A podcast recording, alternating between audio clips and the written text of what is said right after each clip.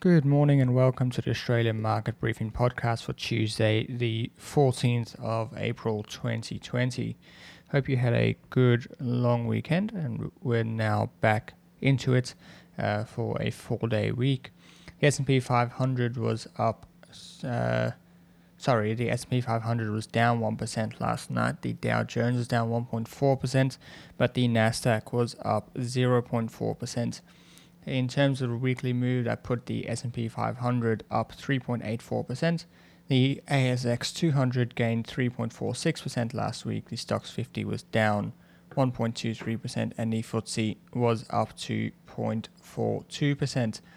Uh, 10-year yields are down two basis points, um, and the five-year is uh, sorry, it's up two basis points. Uh, same with the five-year yield.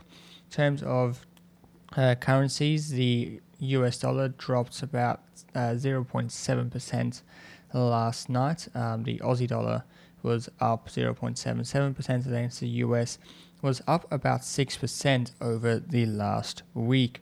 In terms of oil, WTI is down 0.25%. Brent was up 2%.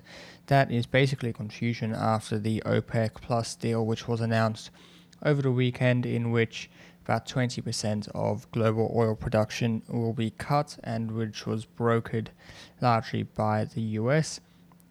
The Fed has extended its QE program.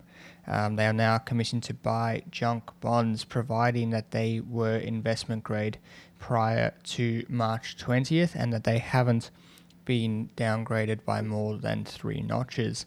Big rallies, of course, happened on, happened on Friday in high yield and investment grade bonds, but that doesn't seem to be spilling over into equity markets.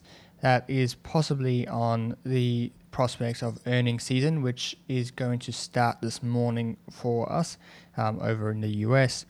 Neel Kashkari of the Fed has been talking over the weekend about um, their plans for 18 months of rolling shutdowns.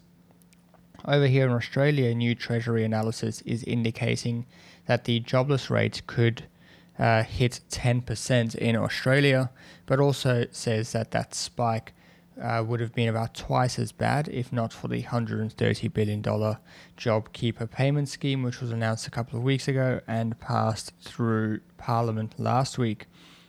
This week is going to be crucial in setting the course for the months ahead as new cases over the long weekend uh, did slow to a crawl here in Australia. Businesses and investors will look to the government uh, for some clarity as to what the plan is uh, in the move ahead. Uh, for the for the months ahead to start lifting some of the lockdown restrictions and also what the plan will be to manage um, to manage the inevitable flare ups of the virus as we go um, with more sort of second and third waves coming. That's all we have for this morning. Hope you have a good day in the markets, and I'll see you tomorrow for another episode. Thanks for listening.